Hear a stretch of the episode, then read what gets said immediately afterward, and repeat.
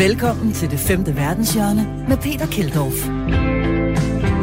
According to one analysis, roughly a quarter of US malls will close by 2022. So how did we get here? And can dead malls find new life? I dag kommer vi forbi en døende amerikansk kulturinstitution. Deres storcentre, deres malls, må nemlig lukke i stor stil. En udvikling, der var i gang allerede før pandemien, men nu er det altså blevet endnu værre. Vi skal også, og det er altså lige om lidt, høre, hvorfor 70'erne er tilbage. Det er altså både mode, musik, gyserfilm og ikke mindst noget, der hedder inflation, som minder os om 70'erne. Og så i det her program, så er der altså kæmpe krise i Storbritannien. Britain may run short on wines and spirits this Christmas because there aren't enough drivers to make the necessary deliveries. It's a warning from one industry group which says it's already seeing major delays and rising costs. It's calling for the British government to relax visa rules. De risikerer altså at løbe tør for alkohol til julen over i UK. Vi får en rapport fra London senere, hvor der altså selvfølgelig også er vores faste format postkortet og en lang række andre gode historier. Mit navn er Peter Keldorf. Velkommen til denne uges program.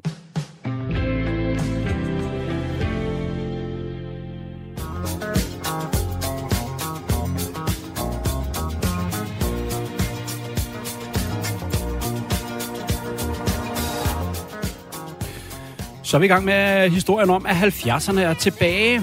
Bee Gees, som du hører her, der har været en stor dokumentar tidligere i øh, løbet af året, en dokumentarserie om øh, diskokongerne, men der er altså også en række nutidige popstjerner, der efterligner 70'ernes diskolyd.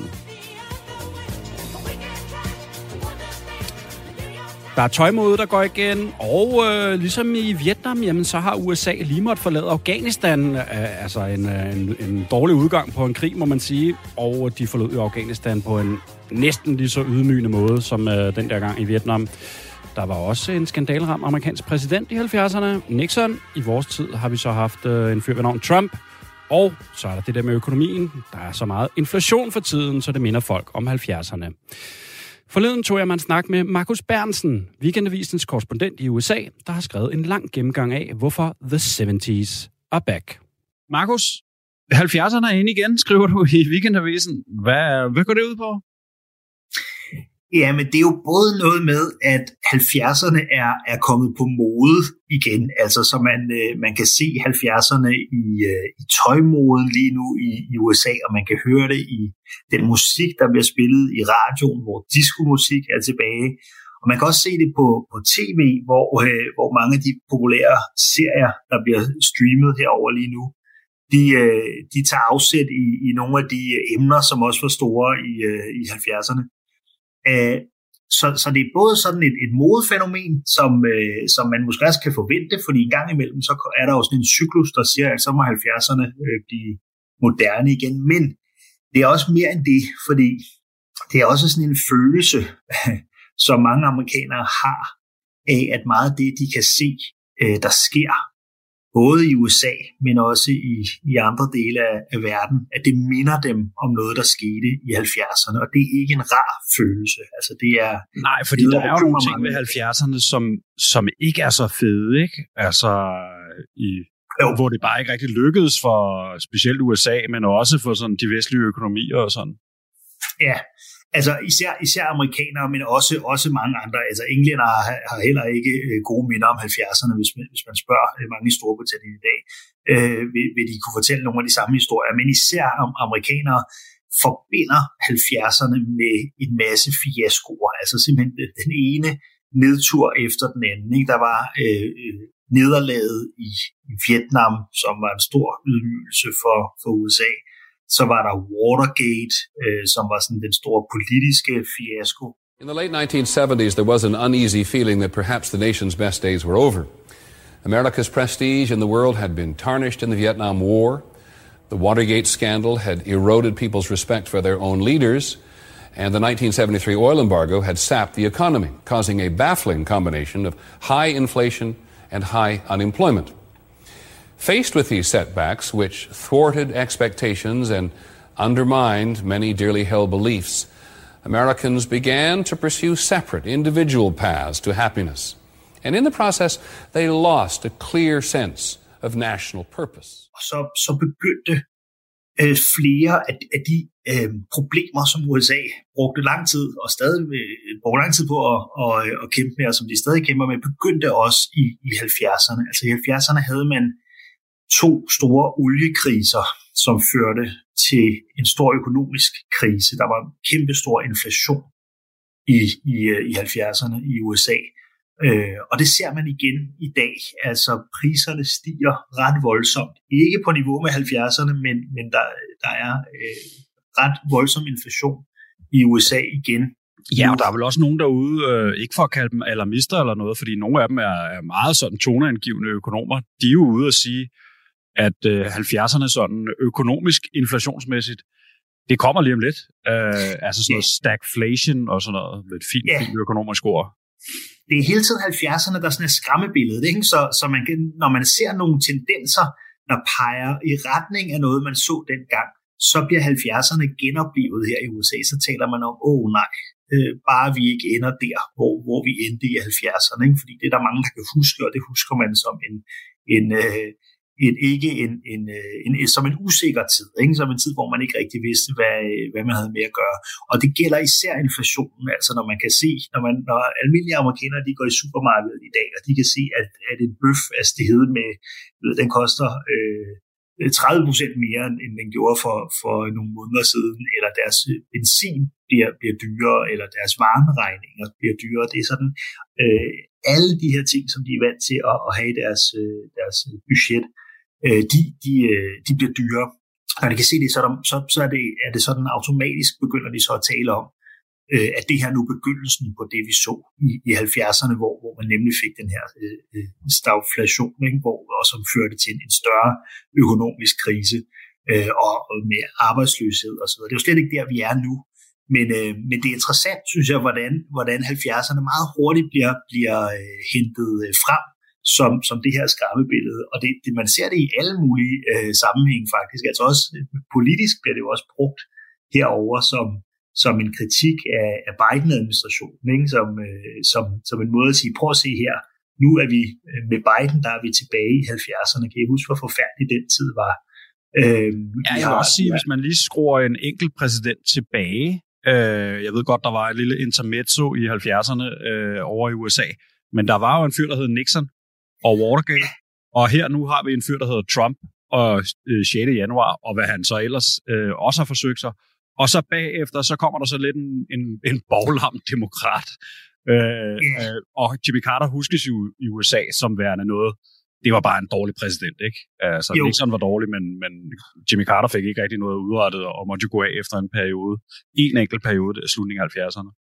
Ja, og måske lidt uretfærdigt i virkeligheden, ikke? fordi måske var Jimmy Carter faktisk en bedre præsident, end han bliver husket som herover, men det, det, er, fuldstændig, det er fuldstændig rigtigt, at han, han, bliver, øh, han bliver husket som, som en, en meget svag øh, præsident, som, som også øh, udenrigspolitisk øh, var, en, var en stor fiasko. Ikke? Og det er jo også, øh, det er også sådan øh, på, den, på det udenrigspolitiske, at 70'erne bliver genoplevet nu, fordi øh, det var helt oplagt at se øh, Afghanistan øh, exitet som, som en, øh, en, et, sådan et, et flashback til, øh, til Vietnam i 1975, ikke? det ydmygende øh, øh, exit fra, fra Saigon, hvor det her ikoniske billede af helikopteren, der forlader den amerikanske ambassade i, øh, i Sydvietnam og efterlader en masse af de lokale ansatte øh, tilbage der porteret. Og, øh, og, og det, det er der mange, der siger, prøv at se her, altså nu har vi, øh, nu har vi en, en, øh, en, en Jimmy Carter igen, i bare i skikkelse af, af Joe Biden, som ikke kan finde ud af at, øh, at føre, føre udenrigspolitik, og som øh, får os til at, fremstå som, som nogle tabere i, øh, i, i udenrigspolitisk øh, sammenhæng. Man havde også i 70'erne havde man øh, Iran øh, af, af, af fjerning, hvor der var øh, amerikanske gisler, der blev, øh, blev, blev taget til, til, til, til, øh, til gissel i, øh, i, i Iran i lang tid og også fik, fik altså var, var en stor ydmygelse for, for USA. Og, øh, og, og det, det er jo sådan endnu, endnu, et, et, endnu et eksempel øh, på, at, at, øh, at amerikanerne ser på, nogle amerikanere ser på den her tid og frygter, at, at de går en tid i møde, der minder om 70'erne, hvor USA taber indflydelse i udlandet, hvor økonomien begynder at knirke, og hvor der er den her sådan usikkerhed, der begynder at sprede sig ned igennem samfundet af, øh, hvilken retning nationen skal i, og, øh, og, og, og, og, og, og hvordan det, det, det skal gå øh, USA, hvordan, hvem der skal redde dagen. Ikke? Fordi så i, det, i den historie, mange amerikanere fortæller sig selv, så var det jo Reagan, der kom i, øh, i 1980 og, og fik, øh, fik samfundet på, på ret køl igen. Øh, og, og, og der er der jo så mange konservative her i USA, der siger, jamen, hvem, hvor er vores Reagan nu? Ikke? Vi har brug for vi har brug for en, der kan få, øh, få, øh, få nationen på, på ret kurs. Og det er ikke, det er ikke nødvendigvis Trump, men øh, man kigger i retning af der. Der er også noget med nogle øh, gyserfilm. Nu har vi vendt de sådan store udenrigspolitiske og, ø- og økonomiske øh, emner ja. først, men, men du skriver også noget om nogle gyserfilm i din artikel til Weekendavisen. Der er også et, øh, et lighedstegn mellem 70'erne nu. Jamen, det, det, synes jeg, det synes jeg bare er sjovt, ikke? Altså, at, at se, hvordan, hvordan der er en, en, sådan en stor appetit for, for gyserfilm øh, i USA lige nu, og hvordan der har været det under pandemien også. Ikke? Så nogle af de film, der klarer sig allerbedst i biograferne herovre lige nu, det er, det er sådan nogle øh, splatterfilm, ikke? som Halloween, øh, filmen, den seneste, der er kommet her. Som jo startede øh, tilbage i slutningen af 70'erne med den serie, som nu har kørt i ja, mange årtier efterhånden. Ja, lige præcis. Ikke? Jeg, tror, jeg tror, den første er fra, fra 74. Øh, og, øh, og, øh, og er jo en af de her ikoniske splatterfilm, der kommer i, øh, i 70'erne, øh, hvor, hvor gyserfilm jo altså går op i et helt andet gear, end, end de har været før, og bliver altså mere blodige og mere brutale, og også øh, får en eller anden sådan et samfunds øh, øh, kommentar øh, øh, ind i sig, altså hvor de, de, de begynder at, øh, og, og, og vil skildre et, et samfund, der er i et eller andet slags moralsk øh, opløsning. Ikke? I, I 70'erne kommer der også en film som Motorsavsmassakren, ikke? som bliver sådan den helt store øh, Øh, ikoniske 70'er splatterfilm, som er fuldstændig forfærdelig at se øh, i dag. Altså, den er virkelig altså, bloddrøbende, uhyggelig. This is the movie that is just as real. Just as close.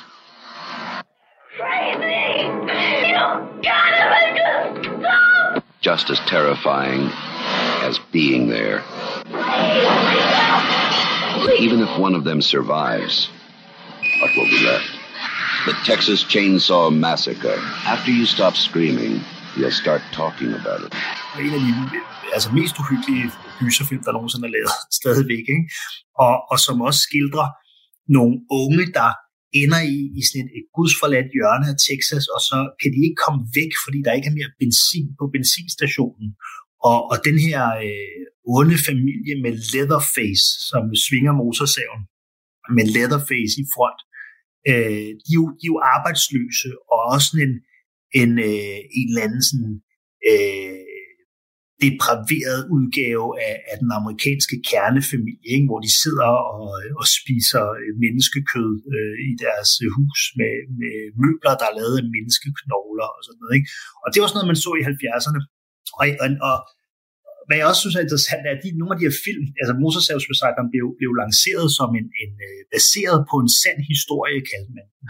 okay. Og det var også en, ja, og, Ja, og det, ja, ja og, og det var den jo selvfølgelig ikke, men, men det var også sådan, øh, det var noget af det, der gjorde det til sådan et stort hit, som det, som det var, det var, at, øh, at man, øh, man bildte man bildte publikum ind, at der var en eller anden sandhed i den her forfærdelige historie om, om Leatherface. Og, og, og da instruktøren så blev konfronteret med den dengang, så siger han, jamen, alle lyver jo i dag. Altså, så jeg lyver der selvfølgelig også, når jeg lancerer mine film. Prøv at se på Watergate, politikerne lyver, og medierne lyver, og selvfølgelig så, så lyver jeg også. Så, så altså på den måde, så er filmen også en, en, en reaktion på, øh, på, på, på den der tillid, som, som, øh, som amerikanerne begynder at miste i 70'erne, ikke? Som, og som ikke rigtig er kommet tilbage. Altså tillid til, til politikere, tillid til medier og til forskellige øh, myndigheder. Øh, så, så gyserfilm kan man godt bruge som sådan et, et, et billede på, på en eller anden sindsstemning i befolkningen. Hvis det passer, så, så er der i hvert fald også en lille M af 70'erne i, øh, i den amerikanske befolkning i dag, ikke? hvor de igen har fået den her appetit efter gys og splat og blod. Markus Bernsen, øh, Weekendavisens korrespondent over for Washington D.C. i USA. Tusind tak, fordi du gjorde os lidt klogere på øh, 70'erne. Og det er sammenligninger med i dag. Disco og gyserfilm og stagflation og alle mulige andre udenrigspolitiske emner. Tusind tak for det, Markus. Selv tak.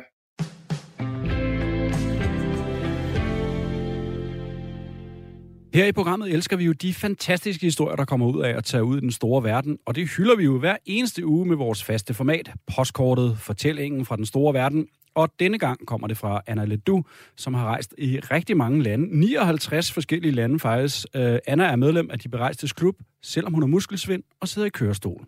Kære det femte verdenshjørne. Her kommer en hilsen fra dengang, jeg var i Iran. Jamen, er det ikke farligt at rejse til Iran? Det var den reaktion, jeg fik fra venner og bekendte, når jeg begejstret fortalte, hvor til min næste rejse skulle gå. Jeg havde overhovedet ikke tænkt over, om det kunne være farligt. Jeg er mere bekymret for at blive ramt af en influenza, end at blive ramt af noget ubehageligt på en rejse. Jeg rejste sammen med mine forældre og en hjælper. Jeg har muskelsvind og sidder i elektrisk kørestol. Jeg har behov for personlig og praktisk hjælp alle døgnets 24 timer. Derfor havde jeg også en hjælper med på rejsen.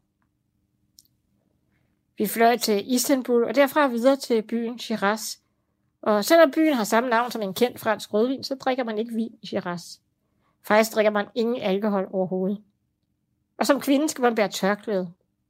Det skal man lige vende sig til. Og huske på, hver gang man forlader hotellet. Fra Shiraz, der kørte vi videre til ørkenbyen Jast, som er en by med en labyrint af små hyggelige gader. Vi flytter hjem igen fra Esfahan, som er regnes for at være Irans smukkeste by. I midten af byen er der en kæmpe stor plads med parkanlæg, springvand, bazarer, palads og moskéer. Jeg elsker de orientalske bazarer, tæppehandlerne, krydderiboderne med eksotiske dufte og de mange smukke bygninger. Jeg elsker også den hektiske stemning og det kaos af trafik, man skal igennem for at komme fra A til B. Jeg har rejst mange steder i verden, men sjældent har jeg oplevet en så venlig og imødekommende befolkning. Iranerne interesserer sig for de fremmede, som besøger landet. De er nysgerrige, og man falder nemt i snak. I Iran, der blev jeg overalt stoppet af iranere, som ville tage billeder af mig på gaden. Første gang det skete, der var jeg overrasket over det, og jeg tænkte, at det var bare en, par enkelt gang, men øh, det skete igen og igen. Og øh, man ser selvfølgelig ikke så mange elektriske kørestole i gadebilledet i Iran, så øh, måske er det ikke så mærkeligt, at folk øh, var nysgerrige og interesserede. Min kørestol, den øh, virker generelt som barriere, barriere nedbrydende og øh, gør folk nysgerrige. Derfor får jeg snak med rigtig mange mennesker, når jeg rejser. Når jeg gik rundt i bazaren, blev jeg inviteret på te hos den ene og den anden. Sælgerne, sælgerne de var ikke sådan, som jeg har oplevet øh, i så mange andre lande, hvor de sådan er besatte af at sælge mig noget. Altså, de var sådan mere behagelige, og de, øh, de ville bare gerne snakke. Øh, den sidste dag i Esfahan, der, øh, inden jeg skulle i lufthavnen, der kom en ældre herre hen til mig, og han øh, gav mig en kuvert. I kuverten var der en tegning af en fugl og en meget gammel pengeseddel. Manden pegede på tegningen med fuglen og forklarede en hel masse på farsi, som jeg så ikke kunne forstå. Farsi det er det sprog, man taler i Iran. Vores guide øh, oversatte og forklarede mig, at manden sammenlignede mig med en stedig fugl, og han var meget imponeret over, at jeg havde taget den lange og besværlige rejse som det måtte være i min situation, at komme til Iran. Jeg tænkte meget over, hvad manden havde sagt. Selvfølgelig giver det nogle ekstra udfordringer at rejse med elektrisk kørestol. Særligt er det besværligt at rejse med fly, fordi der i alle verdens lufthavne findes forskellige regler. Den samme aften skulle vi rejse med fly hjem fra Esfahan. Sikkerhedskontrollen var opdelt i en afdeling for mænd og en for kvinder, så min mandlige hjælper og jeg måtte skilles. Jeg gik sammen med min mor igennem kontrollen for kvinder, og øh, min far og min hjælper gik igennem kontrollen for mænd. Køen den var meget lang, og det tog altså lang tid, før vi overhovedet kom ind i det rum, hvor vi skulle sikkerhedstjekkes. Det var midt om natten, så alle de var trætte, og øh, endelig, endelig, når vi så kom så langt, at det var vores tur til at blive tjekket, øh, der var det selvfølgelig kvinder, der skulle tjekke os, og det var første gang i meget lang tid, at vi så kvinder uden tørklæde og i helt almindeligt tøj. De så ligefrem smarte ud. Men der opstod et problem. Kvinderne, der skulle tjekke os, de ville under ingen omstændigheder lade mig komme igennem kontrollen. Med mindre, at jeg rejste mig op fra kørestolen. Jeg forklarede, at øh, jeg ikke den eneste gang i mit liv har stået på mine ben, og derfor heller ikke havde nogen planer om at gøre det i lufthavnen i Iran. Øh, de begyndte at trække mine arme, fordi de åbenbart troede, at, at de på den måde sådan kunne få mig til at rejse mig op fra kørestolen. Øhm, jeg fik en fornemmelse af, at de troede, at jeg sad i, i den her stol for sjov, eller måske bare var sådan lidt doven. De blev ved øh, med både at ville diskutere med mig, og forsøgte at skubbe mig ud af stolen. Lige meget hjalp det. Jeg blev siddende i min stol, og blev mere og mere irriteret på dem. Jeg foreslog så, at en løsning det kunne være, at vi tilkaldte min mandlige hjælper, som jo ikke længere, øh, som jeg jo ikke længere vidste, hvor var henne, men øh, altså, det jeg vidste, det var, at han var befandt sig i sikkerhedskontrollen for mænd. Jeg følte mig var også en utryg samtidig ved situationen, for jeg vidste ikke, hvad de her iranske kvinder kunne finde på. De nægtede i hvert fald, at jeg var kommet igennem kontrollen, uden at jeg kom ud af min kørestol. Der kunne ikke gøres en undtagelse for at lade mig komme siden igennem. Jeg spurgte sådan, hvad, altså, hvad de plejede at gøre med passagerer, der ikke kunne stå op. det passagerer fandtes ikke ifølge dem. Okay, jamen godt så. Det var altså ikke noget, de havde prøvet før, kunne jeg forstå. Jeg kunne se for mig, at flyet ville flyve uden mig, og jeg var fanget i byen Esfahan i Iran. Altså, hvad skulle jeg gøre? Situationen spillede sig mere og mere til, som tiden gik, og vi nærmede os take-off. Til sidst, så måtte kvinderne indse, at hvis de skulle have mig videre, og jeg absolut også skulle ud af kørestolen, så måtte der komme en mand, der kunne løfte mig ud af den. Det lykkedes dem øh, at finde frem til min hjælper inde i sikkerhedskontrollen for mænd. Og øh, i det øjeblik, min hjælper trådte ind i rummet, så skiftede alle kvinderne lynhurtigt til tørklæde og komplet sort tildækning, altså så man ikke kunne se andet end deres ansigter. Det gik så stærkt, at min mor og jeg nærmest ikke fattede, hvad der foregik. Det var nærmest øh, så, der med et trylleslag skete sådan en forvandling. Eller, altså de her smukke kvinder, som vi havde diskuteret med, med deres smukke hår og smarte tøj, øh, de blev pludselig helt tildækket og lignede sorte spøgelser. Og jeg, jeg følte, at jeg var statist i en filmscene, eller sådan noget i den stil. For mig var lufthavnen i Iran endnu en sjov oplevelse til min samling af oplevelser fra 59 forskellige lande i verden. Det vigtigste, det er, at man øh, tør forfølge sine drømme. Det letteste, det er at finde på undskyldninger for ikke at gøre det. Når jeg rejser med kørestol, og med flere andre hjælpemidler og med hjælpere, så er det for at tilføje nye oplevelser til min samling. Så lød ugens postkort altså fra Anna Ledoux, der er medlem af De Berejstes Klub og har rejst i 59 lande. Og hun kom vel med lidt af en opfordring her til sidst. Bare afsted med jer derude, selvom det selvfølgelig er lidt svært med alt det omikron, der er derude. Og øh, når det kommer til den nye variant, jamen, så har vi da en historie om den i den anden halvdel af programmet, som kommer efter nyhederne. Vi skal blandt andet høre om conspiracy theories, altså konspirationsteoretikere, der øh, i USA selvfølgelig, hvor fanden skulle det ellers være, som taler om en masse forskellige øh, langt ude teorier om den her omikron.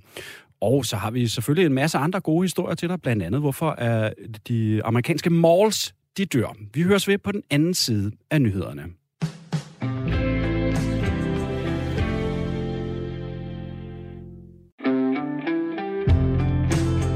Velkommen til det femte verdenshjørne med Peter Keldorf. Vi skal altså forbi uh, omikron uh, conspiracy theories, konspirationsteoretikere, der uh, tror på uh, lidt af hvert, når det kommer til den nye uh, covid-19-variant. Og så er der en kæmpe krise i Storbritannien. De mangler nemlig sprut op til jul. Og en række andre gode historier. Velkommen til den anden halvdel af programmet, men vi starter altså anden halvdel af programmet med en historie om en amerikansk institution, der er på vej til at ryge, øh, om man så må sige, i graven. De amerikanske malls, butikscentrene, storcentrene dør nemlig. Der er langt færre af dem end før, og det forventes, at mange vil lukke i den meget nære fremtid. Shopping malls in the US were once known for their massive department stores, endless fast food courts, and as a Friday night hangout for teens. But with the rise of online retailers and the demise of the department store, it is a challenging time to be a mall owner. According to a 2020 study, 25% of US malls are expected to close permanently within the next five years. I think COVID really accelerated trends that were already at play prior to the pandemic. It was retailers closing stores, retail bankruptcies. Retailers were looking for ways to renegotiate leases or, or pay less in rent. Ja, som I måske hørte i klippet, så var der altså en analyse, der sagde, at 25 procent af de amerikanske storcentre vil lukke inden for de næste fem år. Men der er faktisk lidt mere dystre fremskrivninger derude, som siger, at det allerede sker næste år, altså i 2022. According to one analysis, roughly a quarter of US malls will close by 2022. So, how did we get here? And can dead malls find new life? Med mig nu på en linje har jeg Mogens Bjerre, lektor og Ph.D. ved Institut for Afsætningsøkonomi på CBS. Velkommen til programmet, Mogens. Jo, tak. Mogens, øh, de amerikanske malls, øh, de ser ud til sådan at, at dø en øh, ja, faktisk lidt hurtig, hurtig død, eller nogle af dem gør i hvert fald. Ja, ja. Øh, kommer det som en overraskelse på dig? Nej, det gør det ikke. Det er, en, det er faktisk en udvikling, der har været i gang de sidste 15-20 år. Øh, og det starter jo altid med, ligesom i dyreflokkene, så starter med de, de svageste først.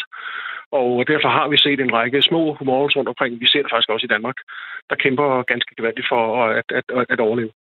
Vil det så sige, at, at dem, der sådan primært dør, det er, øh, det er dem i, i sådan, øh, den amerikanske provins, skulle jeg til at sige. Det, men forstår du, hvad jeg mener? Altså dem, der ligesom ligger lidt langt væk fra forbrugerne, eller? Det er måske lige stærkt nok sagt. Altså det der, det, der har været modellen, har været rigtig mange af de her malls, ligesom de danske, har jo haft en eller anden form for ankerbutik. Og med en ankerbutik, så mener man en butik, som er i stand til at tiltrække øh, trafik i, i kraft af sig selv. Og det har de andre lejere selvfølgelig nyt godt af.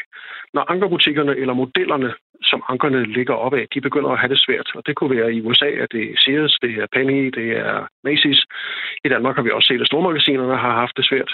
Vi har, vi har kun en enkelt kæde tilbage, og Ilum kæmper jo for eksempel øh, også som stormagasin. Så har vi set, at der er en model, der på en eller anden måde øh, ikke længere er lige så attraktiv, som den var. Og jeg tror, man skal forestille sig, at, at hvor vi tidligere gik i stormagasiner eller i malls for at, at øh, shoppe og lade os inspirere, så er rigtig meget, det er jo, det er jo noget, vi foretager på nettet. Øhm, og derfor bliver den anledning, vi har haft til at gå og besøge dem, den er i et eller andet omfang blevet øh, væsentligt mindre. Og det er ligesom om, at der er nogle af de her malls, der ikke helt har opdaget, at de skulle genopfinde sig selv og prøve på at tilbyde noget andet, som skulle være en årsag til, at de skulle komme og besøge. Ja, du er jo faktisk lidt inde på det, ikke? Øh, jeg skulle til at spørge dig næste gang, hvad er årsagen? Er det simpelthen internettet, altså man bare kan sidde derhjemme og købe ting på Amazon? Øh... Nej, det, det, det ville være for nemt. ja, ja, ja. Jeg er journalist jo, jeg, jeg går altid efter den nemme løsning jo. Jamen, det er ikke Nej, altså, den, den, jeg tror, den, det svære spørgsmål her, det er i virkeligheden, hvordan får vi givet øh, vores forbrugere en, en god oplevelse, når de vælger at bruge tid hos os. Øh, og det vil sige, at, at øh, man skal forestille sig, at man ikke længere er i konkurrence med andre øh, butikker, man er i konkurrence med alle mulige andre typer af oplevelser. Og det, kan, det, det vil sige, at det kunne lige så godt være attraktivt at tage en tur til, øh, til Tivoli eller et andet sted for at få en oplevelse for familien, hvis det handler om at bruge tid. Nu er Mors jo også et sted, hvor, som traditionelt har været et sted, hvor vi var effektive, fordi der var rigtig mange ting, der var samlet et sted. Og det har jo tidligere gjort, at, at øh, det her begreb one-stop shopping, det var noget, der var populært. Men det var jo netop, og så går vi tilbage til din, din om vi så kan sige, nemme løsning. Det var jo netop på et tidspunkt, hvor, hvor shoppemulighederne ikke lå for enden af hånden i en telefon, men hvor de rent faktisk indebar, at man selv skulle bevæge sig ud af huset. Mogens, jeg skal lige øh, afspille et klip for dig her, øh, ja. som du kan prøve at høre over fra USA, fordi altså, det har jo haft øh, rimelig stor betydning derovre, øh, mm. noget større end i Danmark. Ikke? Prøv lige at lytte med her. Jo. Malls played an enormous role. They really became the place to go. I think the role of malls in our culture was especially important for teenagers. They were shopping for an identity.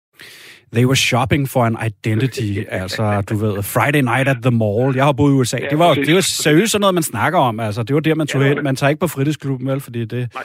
eksisterer sikkert ikke. Man tager i the mall. Men her skal man jo også lige holde fast i, at, at øh, den amerikanske klassiske by ude, øh, uden for, for de store byer har jo ikke en egentlig bykerne, hvor man hænger ud, som vi kender i, Europa. Øh, så, så hvis unge mennesker skulle have tiden til at gå, så var det faktisk in the mall, fordi det var der, der var overdækket, og der, det var også rart at være. Hvorimod, hvis man gik på gaden, så var det ikke sikkert, at, at gaden var særlig lang, eller det var særlig spændende. Så, så derfor har malls spillet en, en bykerne øh, opgave i, i, øh, for rigtig mange mennesker.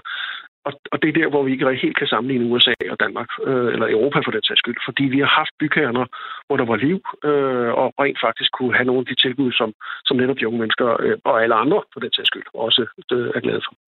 Og hvad ved man så noget om, Mogens? Hvad, hvad er det så, forbrugerne heller vil? Du er sådan lidt inde på sådan en oplevelsesøkonomi. Øh, Ja, ja. øh, er, er det det, man gerne vil, hvis man vil ud, og så vil man bare købe ting på nettet?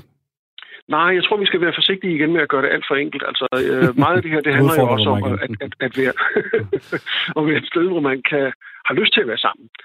Og øh, det kan jo både være, at man har lyst til at være sammen for at få noget at spise, det kan også være, at man har lyst til at være sammen for at opleve noget, men det kan jo også være, at man har lyst til at være sammen for at dele oplevelser, eller, eller på det, det, der sådan på moderne dansk hedder hænge ud. Ikke? Øh, og og det tror jeg, man skal være opmærksom på, at, at mange af de her malls jo også øh, har savnet en mulighed for at facilitere det her samvær. Faktisk er der nogle af dem, der jo decideret har set det som et problem, at de unge mennesker hang ud i deres centre, fordi de ikke synes, at de købte nok, øh, men de optog øh, plads i stedet for. Og jeg tror faktisk, det er måske et af stederne, hvor nogle af dem har skudt sig selv i fod. Jeg skal lige høre her til sidst, øh, Mogens. Øh, hvordan ser det ud i Danmark, øh, altså med den udvikling? Vi kigger, hvis du kigger ud på de mindre byer, så kan du se, at, at øh, indkøbscentrene har det svært.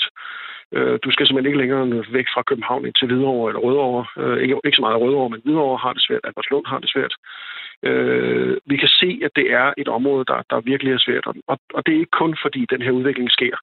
Det er også fordi rigtig mange af de her bygninger er jo baseret på langvarige lejekontrakter. Og øh, et detaljhandelskoncept i dag holder typisk ikke meget mere end 3-5 år, så skal det markant fornyes. Og hvis ikke man er opmærksom på det, øh, men man regner med, at man har en lejer i 20 år, bliver man jo også pludselig stillet over for en helt anden økonomisk virkelighed. Så det er ikke kun kunderne, det er altså også lejerne, der ændrer adfærd. Mogens Bjerre, lektor i markedsføring og forbrugeradfærd på CBS. Uh, tusind tak, fordi du gjorde os lidt klogere på uh, døden for de amerikanske malls. Tak for det, Mogens. Selv tak. Tak, tak. Why did the Prime Minister claim he had never used the term så er vi altså endt over i det australske parlament, hvor premierministeren Scott Morrison af flere omgange her i løbet af efteråret er endt i store problemer. Fordi han har påstået, at han aldrig har brugt et nedsættende udtryk om en anden politiker. Og det, som premierministeren nægter at have sagt, er Shanghai Sam. Det er altså den tidligere australske senator Sam Dastary, som øh, altså ikke, øh, man måske også skulle tro, øh, han stammer altså ikke fra Kina, men nej, årsagen til øgenavnet er senatorens meget tætte forhold til det kinesiske erhvervsmænd med store penge på lommen. Noget, som gjorde øh, altså en form for skandale, at han måtte stoppe som senator. Men der kører altså en debat om racisme og brug af nedsættende udtryk i Australien. Og så er premierministerens problem er bare, er, at der er ufattelig mange optagelser med ham derude. Øh, altså ham her, Scott Morrison, der kalder ham øh, den tidligere senator for Shanghai Sam. Inden, uh, inden, inde i selve parlamentet. It's about Shanghai Sam, and he's got to go. Senator Dastiari, Shanghai Sam, Mr. Speaker. Shanghai Sam. Prime Minister, why was it um, racist to question Gladys Liu's connections to China, but it wasn't racist to call uh, Sam Dastiari Shanghai Sam? I didn't use either of those phrases.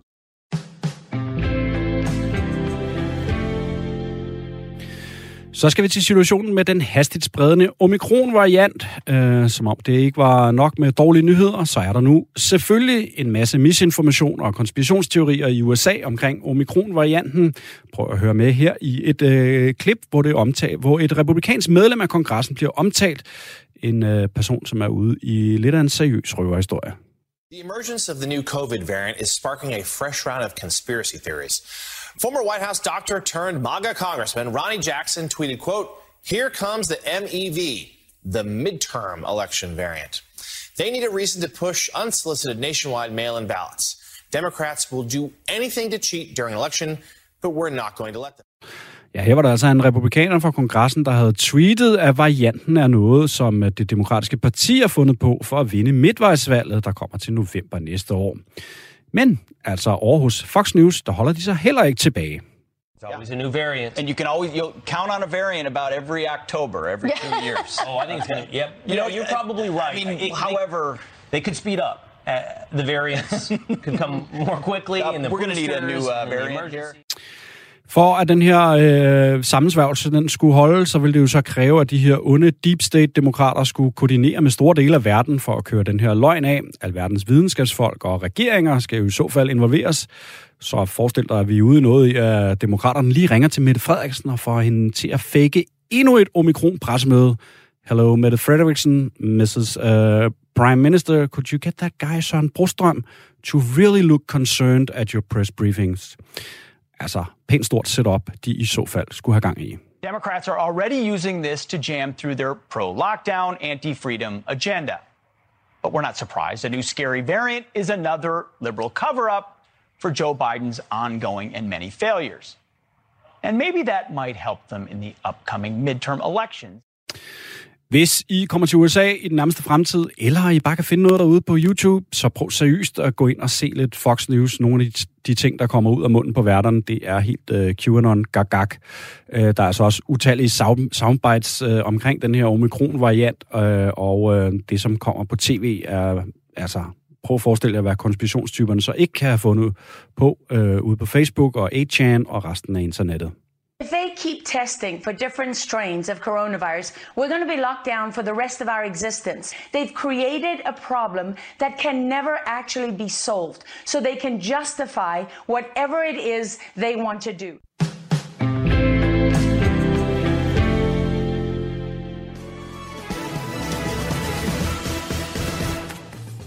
Britain may run short on wines and spirits this Christmas because there aren't enough drivers to make the necessary deliveries. It's a warning from one industry group which says it's already seeing major delays and rising costs. It's calling for the British government to relax visa rules. Så vi er altså i gang med en sand krise af dimensioner fra Storbritannien. Som I måske kunne høre i klippet, så løber de altså måske tør for alkohol til jul derovre. Der er alcohol shortage, fordi de mangler lastbilchauffører, der kan transportere øh, de dejlige flasker ud til butikkerne. the UK to face a booze shortage this Christmas due to a supply chain chaos. This is what they are predicting. There are serious concerns. Some types of wine and spirits may not be available unless ministers take urgent action to fix lorry driver shortage and shipping delays.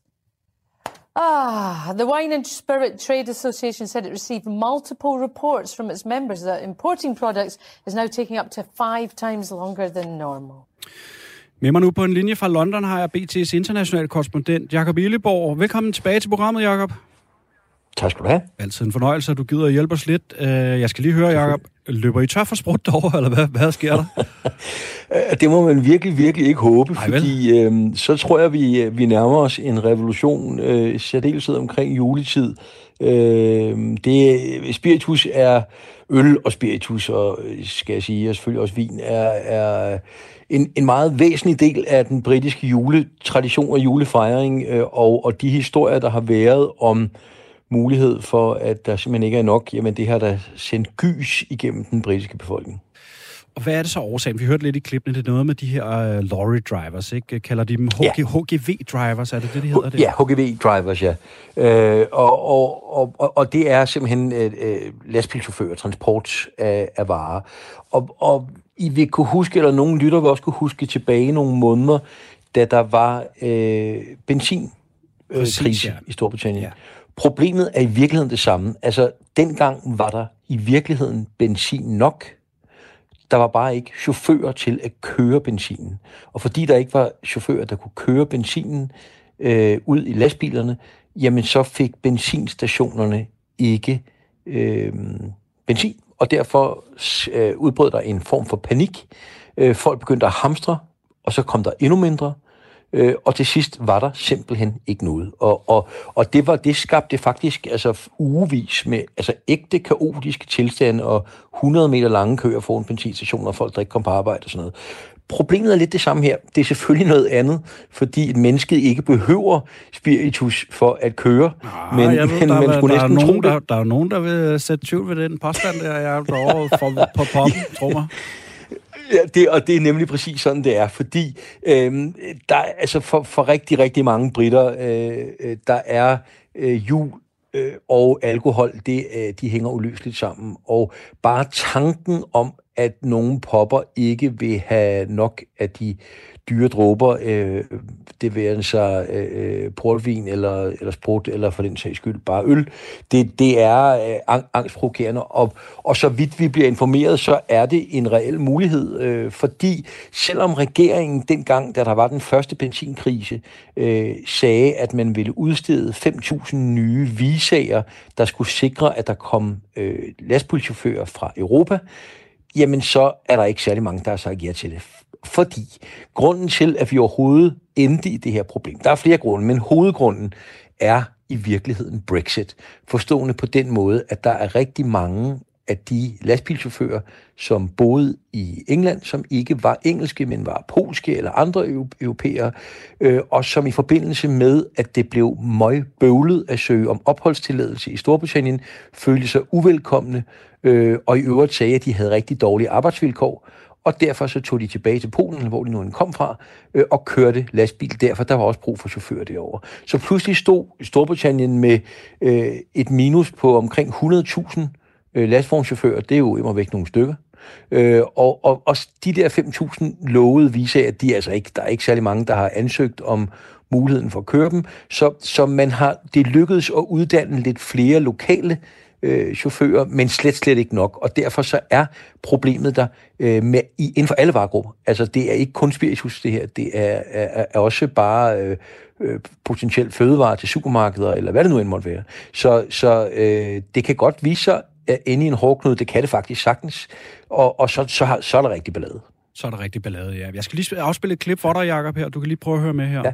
Serious concerns that we may have to face our families sober. Exactly. How Rona. many people are going to feel the spirit of Christmas without any alcohol to mm. anesthetize and numb them through the laborious meeting up with people they feel disconnected with. So, how much do you think people are going to enjoy Christmas without alcohol? Because I'd say it's a major part. It's going to be tough. Ja, nu laver de lidt, de laver lidt grin med det her. Det, her, det er sådan et, til lytterne er det sådan et, uh, det, det er sådan morgenshow på uh, britisk tv. Ja. De laver lidt grin med det her med, kan man sidde en hel jul sammen med sin familie, uden at få lov til at drikke alkohol. Tror, tror du, det går derover, hvis man skal sidde, sidde sådan tørlagt sammen med familien et eller andet sted i Nordengland? Altså, puh, jeg, jeg, jeg, jeg, jeg tror, det bliver svært. Øh, det må jeg sige. Altså, øhm, øh, min fornemmelse af, af britisk øh, kultur i særdeleshed omkring jul er, er, øh, at den er stærkt alkoholiseret. Øh, og hvis man så oven i hatten tager de her nye restriktioner. Der er jo også en delvis nedlukning derover og, og i øvrigt mulighed for endnu mere undervejs. Jamen, så kan det godt gå hen og blive en, øhm, en, øh, en tung jul, vil jeg sige. Øh, men men øh, altså, som, som det er lige nu, der er det jo altså mest frygten for, at det kan ske. Der er stadig spiritus på hylderne øh, herovre. Der er øh, Øh, øh, øl i hanerne øh, i, i popperne. Men, men man har lagt mærke til over de sidste måneder flere ting. Både at, at priserne er steget virkelig meget markant på en masse fødevaregrupper. Det er de jo også i Danmark, men endnu mere i, i Storbritannien.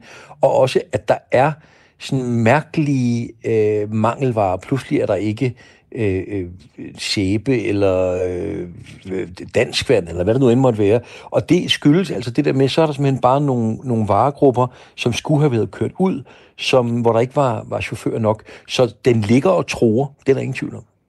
Du får lige et øh, ekstra klip her med på øh, faldrebet, du lige øh, kan høre med på her, Jacob.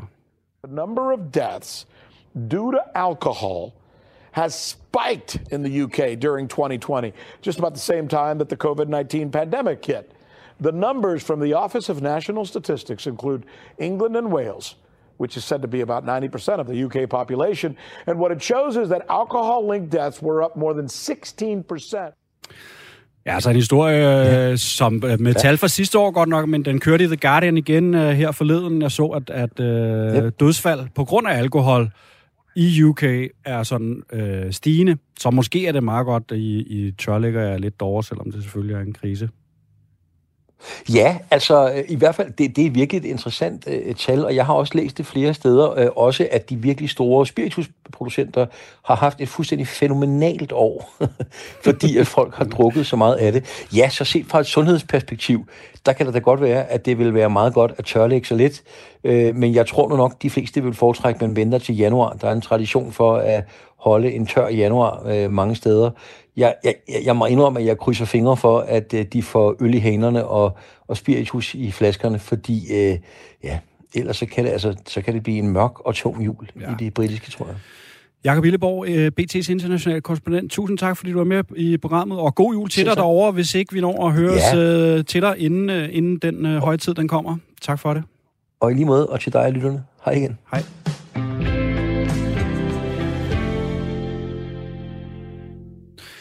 Så skal vi til en makaber og ubehagelig historie fra vores sydlige naboer Tyskland, hvor en mand er blevet dømt for at fjerne andre mænds testikler. Nosserne. Yes, yes. Du hørte rigtigt her på Radio 4. Jeg sagde testiklerne og noget andet. En 67-årig mand har nemlig fjernet testiklerne på flere mænd ved et simpelt indgreb, og en er altså død efter det. Og nu har den 67-årige elektriker, som han var, fået 8 år og 6 måneders fængsel i München. Manden her har han indrømmet at have udført en form for kastreringer på de andre mænd, som altså helt frivilligt dukkede op på hans bopæl og ønskede det. Han havde tilbudt sine, hvad skal vi kalde dem, services på sadomasochistiske websites, og ifølge et tysk nyhedsbureau, jamen så fik manden altså penge for først at torturere andre mænd og bagefter fjerne deres testikler. Det skulle efter sine være sket på otte personer i perioden fra 2008 til 2020. Manden øh, fortalte i retten, øh, at han udførte sine operationer, eller hvad man skal kalde dem, på sit køkkenbord hjemme i hans hjem. Og øh, han påstod altså over for sine ofre inden, eller kunder, eller hvad vi nu skal kalde dem, øh, at han var uddannet læge. Det var han så overhovedet ikke. Han var elektriker dog. Det skulle altså være foregået i den by, der hedder Max Schwaben, der ligger sådan lidt uden for storbyen München nede i det sydlige Tyskland. Anklagerne ønskede i øvrigt en øh, noget højere straf på 11 års fængsel, men manden han nægtede altså ansvar for den person, som rent faktisk døde. Crazy shit, der foregår dernede i Sydtyskland.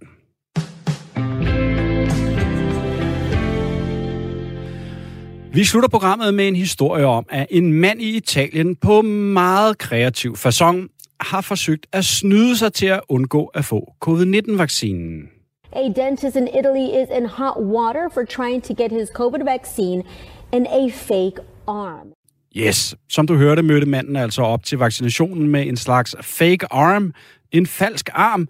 Det var en form for silikoneprotese, som han altså havde på inden under trøjen, og forsøgte så at få sygeplejersken til at stikke ham i den, i stedet for armen. Men den hoppede hun trods alt ikke på. He turned up for the shot with a fake arm covering his real arm, hoping the nurse wouldn't notice. But when the nurse rolled up his sleeve, she found the skin rubbery, cold, and the pigment too light.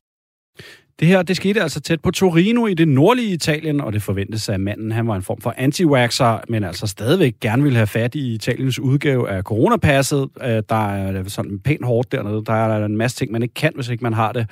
Øh, da sygeplejersken lagde mærke til, at armen den var sådan lidt weird, og der ikke var nogen blod over i, så fattede hun altså mistanke og bad manden tage sin trøje af. Og her faldt hele hans plan sig sammen, og han blev opdaget. Men tror du så ikke, at han var fræk nok til at bede hende om at vende det blinde øjne til, simpelthen at lade som om, at han havde fået stikket alligevel? He gave me a half smile and asked me to pretend I didn't know anything and to give him the vaccine anyway, and I realized that he was wearing a silicon bodysuit. Det er jo øh, totalt langt ude for nu at bare sige det som det er. Men altså hatten af for kreativiteten til ham her. Øh, der går rygter på Twitter om, at man kan købe sådan en form for bodysuit på Amazon, som man kan have ud over overkroppen. Altså forestil dig sådan en heldragt, altså en tyndsiddende heldragt, som man har på på hele overkroppen, som kun koster 400 dollars. Øh, og så tager, er ideen ligesom, så kan man tage den på, og så skulle de ligesom altså, stikke i den, og det skulle så ikke ryge ned i altså, selve armen indenunder. Jeg ved, jeg ved ikke om... Ej, det lyder altså heller ikke som om, det er nogen verdens bedste plan. Men til alle jer danske anti så er der jo bare en anbefaling. Giv videre bare ud og find den der bodysuit, hvis I vil snyde. Det bliver aldrig nogensinde opdaget. Sidste nyt i den her saga er faktisk, at manden har været på et af de helt store talkshows i Italien, altså på tv, og fortalt, at han nu rent faktisk har fået vaccinen, og er, det er det bedste våben mod covid-19. Og det lyder lidt som om, at han vil slippe for at få en straf, men trods bodgangen på national tv, så er han altså stadig anklaget for forsøg på bedrageri. Det var alt, hvad vi havde til dig i det femte verdenshjørne den her gang. Du lytter jo øh, til os øh, hver mandag på øh, FM-båndet klokken 10 til 11, og så er der jo podcast derude. Og så skal vi også fortælle, at det snart er ved at være slut med det femte verdenshjørne. Vi kører kun et par enkelte shows til her. Øh, lige øh, mellem jul og nytår kommer det aller sidste. Og så lukker det altså for næste år. Det er jo ærgerligt, men altså følg os lidt på Instagram derude. Det femte verdenshjørne. Øh, ikke noget y i kontinavnet. Og så lytter du bare med næste uge. Det her program det er produceret af Beam Audio Agency for Radio 4.